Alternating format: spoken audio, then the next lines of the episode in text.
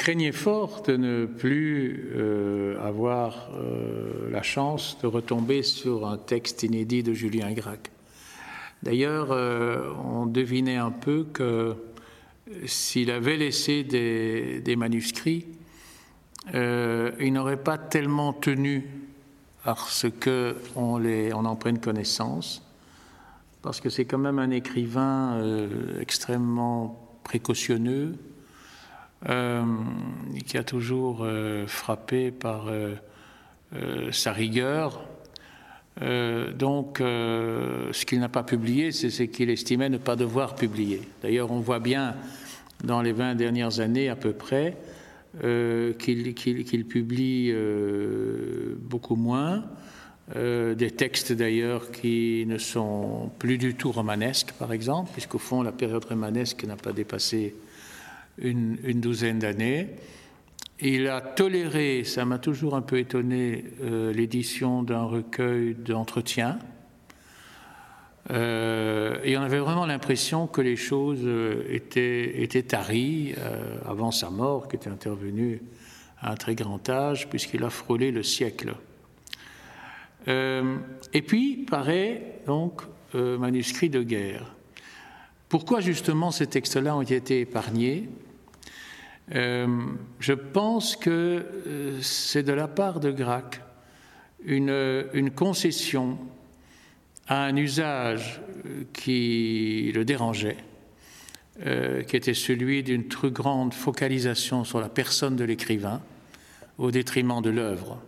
C'est d'ailleurs pour ça qu'il a pris un pseudonyme, c'est pour ça qu'il a été toujours très discret dans son comportement social, euh, qu'il est resté professeur de lycée jusqu'à la pension, et puis qu'il est allé revivre dans son village natal, euh, enfin sa petite ville natale, à Saint-Florent-le-Vieil, euh, n'apparaissant que très rarement en public. il a cependant permis, puisque les textes existaient, étaient accessibles, que un jour euh, on, prenne connaissance de ces manuscrits de guerre. Et euh, ce sont des, textes donc inspirés par son expérience de la guerre. Expérience qui est propre de beaucoup de Français, euh, de Belges de sa génération, c'est-à-dire à partir du 10 mai 40, où il est déjà euh, lieutenant, euh, jusqu'à la fin, euh, jusqu'à la capitulation, qui est intervenue après 18 jours en Belgique et a duré un peu plus longtemps, un peu plus longtemps en France. il a rédigé à chaud, sur le moment même où ça se passait, semble-t-il, un premier journal de guerre. Alors ça, ça raconte les pérégrinations du, petit détachement dont il est responsable, qui comporte une quarantaine d'hommes, qui se trouve euh, tout au nord de la France et même du côté de Dunkerque, et qui sont amenés à euh, se déplacer par la Flandre française, puis la Flandre belge, si l'on peut dire, jusqu'à la Flandre zélandaise, c'est-à-dire hollandaise, euh, sur une période donc de, quelques deux ou trois semaines. Euh, ces déplacements se font dans le désordre, sans avoir, disons, d'instructions précises. Il en a d'ailleurs euh, le sentiment qu'il n'y a pas d'autorité. Euh, il ne peut jamais s'en référer à personne.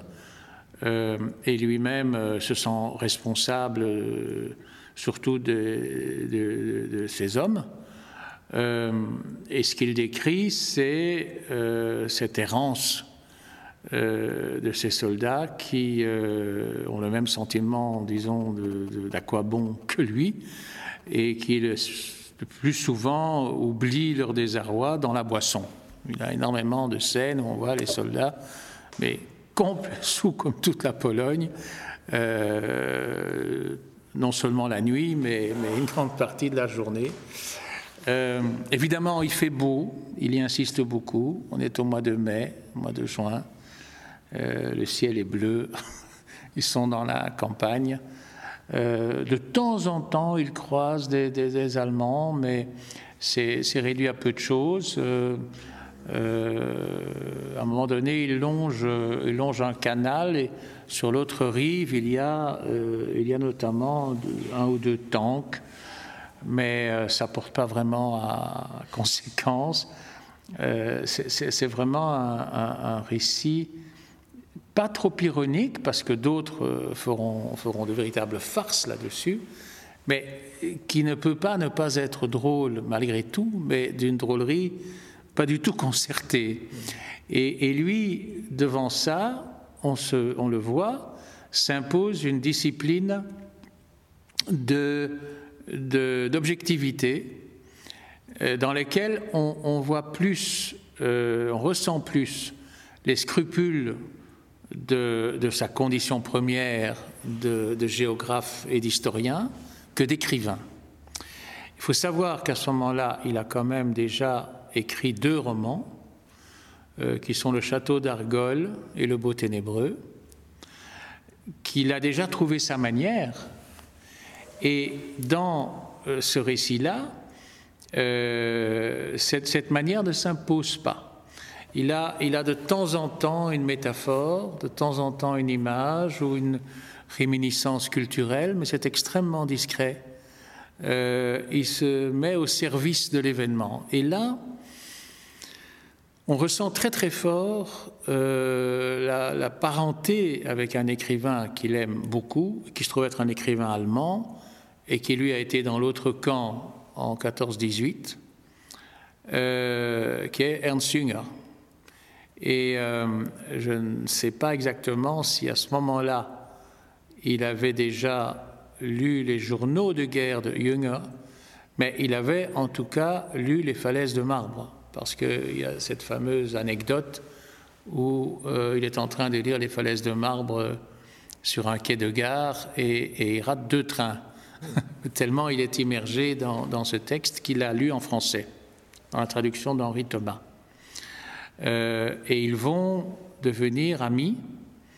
Les deux écrivains, au fond, qui ont le plus défié la longévité en littérature allemande et en littérature française, étaient deux grands amis à un moment donné.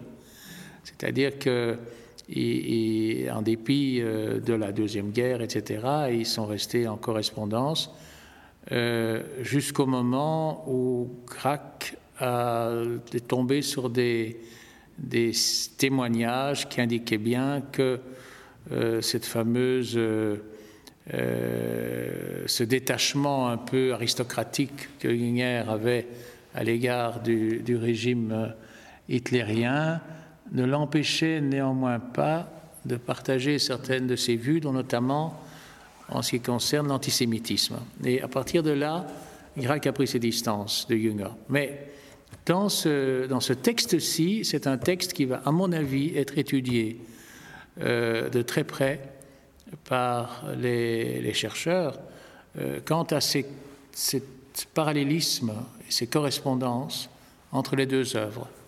Euh, parce que quand on lit les journaux de guerre de Jünger, on a le même sentiment de, recherche d'objectivité et euh, de totale indifférence à la notion euh, de conflit. Donc eux ne ressentent pas l'adversaire comme un ennemi. Euh, ni Junger, ni ils étaient très au-dessus de ça. D'ailleurs, on le sait bien, tous ces écrivains majeurs, qui notamment ont été mêlés à la guerre de 14, dans un camp comme dans l'autre, que ce soit du côté français, euh, breton ou, cocteau, euh, du côté allemand, euh, Jünger, Brecht, qui était lui dans les services médicaux, ou, Ben, on voit bien chez, ces hommes à quel point l'absurdité du conflit leur apparaît aveuglante et qu'ils n'ont aucune intention d'ajouter foi à quelque argumentation qu'aurait pu le déterminer. Évidemment, en 40, c'est différent. Hein. c'est ce qui a fait dire à un certain moment que la guerre de 40 était une guerre juste. Euh, la question est, existe-t-il des guerres justes? La guerre juste mais qui néanmoins coûte des centaines de milliers de morts, euh, c'est donner beaucoup d'ampleur à la notion de, justice et de, justesse. Mais par exemple, chez Junger, il y a cet épisode inoubliable, je trouve, où il parle du front de l'Isère et il décrit un chat qui, lui, va d'une tranchée à l'autre et qui n'est inquiété par personne. Et il dit, si je pouvais être ce chat. C'est une formidable condamnation de l'humain par rapport à l'animal. Eh bien, il y a un peu de ça ici aussi dans ce texte introductif. Il y a deux, écrits dans, dans le livre. L'un n'a pas de titre et n'a d'ailleurs pas non plus de nom d'auteur. Donc on peut le, considérer comme un texte de Louis Poirier, professeur d'histoire et de géographie, qui raconte sa guerre. Et puis il y a un autre texte qui fait une centaine de pages, qui s'appelle Récit et qui est signé Julien Gracq. Alors là, à mes yeux, c'est véritablement un événement majeur dans l'histoire des lettres françaises. Parce que on sent bien, et grâce à la connaissance qui nous est donnée du premier texte, que la matière de base est la même, qu'il raconte à peu près la même chose, sauf que là, il se permet la littérature. C'est-à-dire que dans un premier cas, il y a une espèce de, euh, discrétion presque pudique euh, à dire je ne vais pas mêler la littérature à ça, parce que c'est plus grave, alors qu'en réalité, au fond de lui-même, il pense qu'il n'y a rien de plus grave que la littérature. Et dans le deuxième texte, c'est une manière d'assumer sa condition euh, d'écrivain. Euh, je cite quelques lignes. Euh, personne ne s'était soucié de donner forme un peu à ce qu'allait pouvoir trouver devant elle ces divisions d'infanterie redescendues sans avoir le feu, sans avoir vu le feu des calmes berges hollandaises, et qui tâchaient dans la rumination de sa nuit d'apprivoiser en images quand même vivables de conjurer la chose impensable qui fermait maintenant son horizon, cette lame qui avait sectionné le pays en huit jours comme un couteau plongé dans du beurre et qui, heurtant sa pointe d'acier contre la côte, l'infléchissait maintenant vers Dunkerque pour détacher le morceau d'un coup sec. On voit bien que l'imagerie est là et la référence au couteau est plus forte que la description euh, d'un déplacement stratégique sur le terrain des hostilités. Euh, la, littérature reprend, prend ses droits. Et, dans la confrontation des deux, on ne peut que lui reconnaître euh, son formidable pouvoir. Alors, troisième raison pour laquelle le texte est, est très très important, c'est qu'il va écrire un roman de guerre. Et ce roman de guerre, c'est Le balcon en forêt qui se passe à peu près au même moment, c'est-à-dire euh, au tout début euh, de l'offensive, en tout cas de l'invasion. Et parce que ce qu'il décrit très bien, par exemple, dans ces deux textes-ci, c'est l'exode, c'est-à-dire que les soldats remontent, la population descend vers le sud de la France en masse, des Hollandais, énormément de Belges et, des Français, qu'il décrit d'ailleurs. Bon. Euh, Bon, à ce moment-là, dans, le balcon en forêt, euh, il est le personnage euh, central qui s'appelle Grange, évidemment euh, les noms un peu se font écho, et défenseur d'une espèce de petite cahute dans la région frontalière, dans le sud du Hainaut, euh, et, à la frontière française en fait. Ils sont, ils sont sur le territoire français, mais à, deux pas de la, de la Belgique. D'ailleurs, ils, passent régulièrement la, la, frontière du côté de Givet. Et ils sont dans une forêt. Ils sont dans une forêt. C'est-à-dire, c'est pas du tout la plaine flamande, c'est le paysage accidenté de la forêt d'Ardennes. Il y a là déjà un décalage énorme.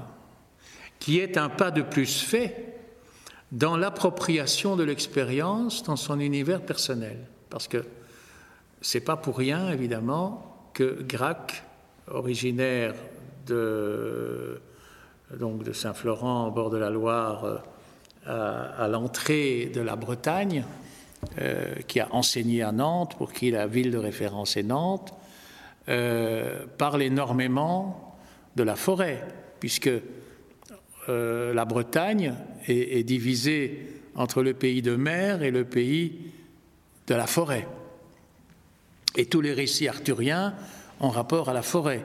Toute la grande tradition qui le fascine des chrétiens de Troyes, l'histoire de Perceval, auquel il va consacrer son unique pièce de théâtre, ça se passe là. Donc il ne va pas, il ne descend pas en Bretagne, il s'éloigne un petit peu vers l'est et il est dans la forêt d'Ardennes. Bon, la forêt d'Ardennes qui fait aussi rêver beaucoup, parce que même à l'époque de Shakespeare, on n'était pas allé souvent dans la forêt d'Ardennes, mais on savait qu'elle existait. Il y a des allusions à la forêt d'Ardennes chez, chez Shakespeare. Et dans le balcon en forêt, ce qu'il euh, souligne fortement, c'est l'idée de l'attente. Euh, et l'idée de l'attente est, une donnée de base de son œuvre, parce qu'il va la développer encore plus dans son livre le plus connu, que Le rivage des Sirtes, où là on est de nouveau dans une situation militaire, euh, avec une garnison, dans un château à la frontière du territoire des Sirtes, dont on attend à tout moment qu'ils viennent euh, euh, attaquer la, forteresse. Euh, thème qui a fortement inspiré Jacques Brel dans sa chanson Zingra. Mais Brel lui-même a reconnu que sa source n'était pas Grac, mais était Guzzati dans le désert des Tartares. Deux livres totalement contemporains, Rivage des, des Sirtes et Désert des Tartares, et bel exemple de la coïncidence des imaginaires, parce qu'il y a des études qui ont été faites sur l'influence éventuelle de l'un à l'autre, rien n'était prouvable sur ce terrain-là. Mais c'est le genre de livre qui devait s'écrire au début des années 50, au moment de la retombée du souvenir de, la guerre. Euh, alors bon, c'est cette, centaine de pages est, saisissante en fait, parce que on, est sur la lisière, qui est aussi un espace qu'il aime beaucoup, cette espèce de frontière indistincte où un territoire jouxte un autre et on ne sait pas très bien comment les différencier véritablement. Ils sont indifférenciables. Et euh, Grac est fasciné par ça dans, dans, dans, dans toute son toute, son, œuvre.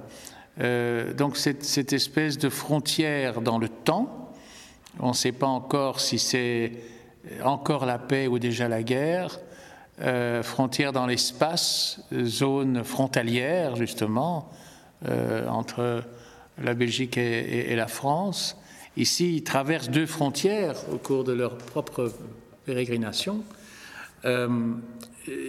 au fond, ce que l'on voit dans, ce livre terriblement important, me semble-t-il, c'est euh, la, proto-histoire d'une œuvre. C'est-à-dire que Gracq n'aurait pas écrit un grand nombre de ses, livres, enfin, des livres importants en tout cas, s'il n'avait pas vécu cela, s'il n'avait pas vécu cette guerre et cette sorte de guerre, qui n'a pas été de la part de la France immensément héroïque, comme on le sait, euh, mais ce qui ajoute encore et, souligne encore davantage son caractère euh, de non-sens euh, assez, assez inquiétant. donc on, retrouve la matière brute. On voit dans le deuxième texte comment tout cela est métamorphosé, comme dans une alchimie, vers la littérature. Et je crois qu'en fait, ce que Gracq euh, vénérait le plus, c'était la littérature.